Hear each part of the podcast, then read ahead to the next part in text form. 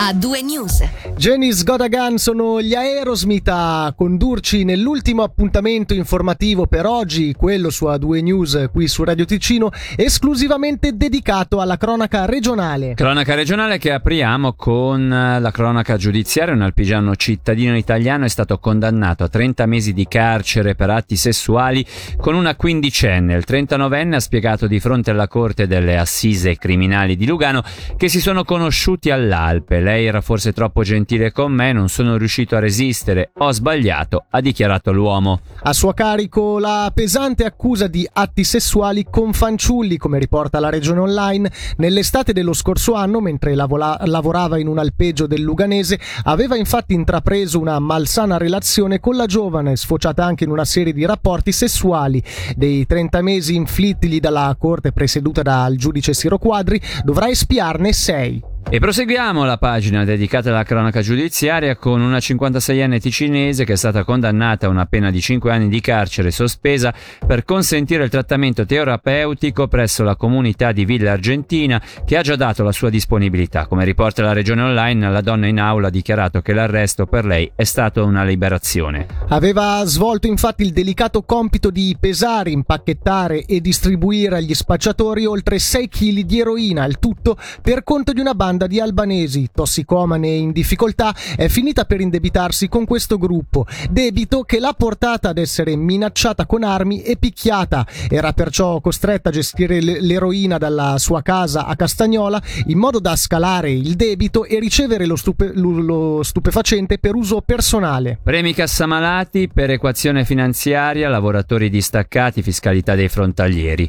Sono i temi che la deputazione ticinese porterà a Berna per la riunione invernale invernale delle Camere federali dal 29 novembre al 17 dicembre. Sessione invernale durante la quale è prevista l'elezione di Ignazio Cassis a presidente della Confederazione per il 2022. Sentiamo il presidente della deputazione ticinese a Berna, Rocco Cattaneo. Sì, ci sono diverse iniziative che stanno, stanno prendendo che una piega anche interessante e ci stanno seguendo anche altri cantoni, altri parlamentari, quindi questo è anche sempre un tema sempre più attuale, diciamo poter fare capo le riserve e avere più trasparenza anche nei, nei, conti delle casse malate, eccetera, eccetera. C'è da dire una cosa che, che purtroppo il nostro cantone eh, sta avendo un'evoluzione di invecchiamento della popolazione più, diciamo, più avanzata degli altri cantoni. Purtroppo questo eh, in termini di costi sanitari costa parecchio, è anche un aspetto che ci penalizza. Però le dico, le iniziative stanno una, del nostro cantone stanno avendo una buona, una buona evoluzione a Berna. Sì, certo, per il nostro cantone è un grande onore, saranno previsti il 16 di dicembre un, sai, preso un treno speciale che farà fermata Irolo Biasca, Bellinzona, Lugano. Avremo l'occasione di stringerci attorno a Ignazio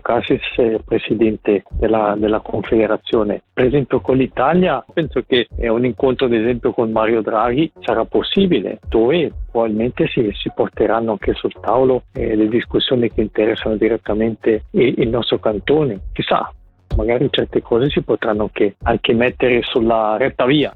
Voltiamo pagina e passiamo a quella dedicata al Covid-19.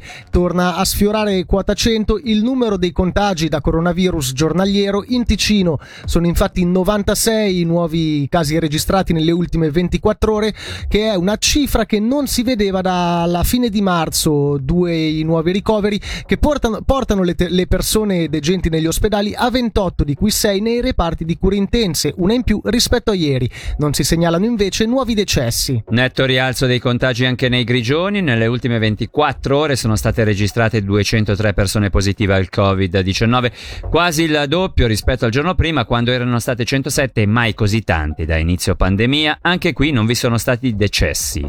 In chiusura abbiamo il Consiglio di Stato che ha nominato Claudio Del Don nuovo capo della sezione della formazione sanitaria e sociale della divisione della formazione professionale del Dipartimento dell'Educazione, della Cultura e dello Sport.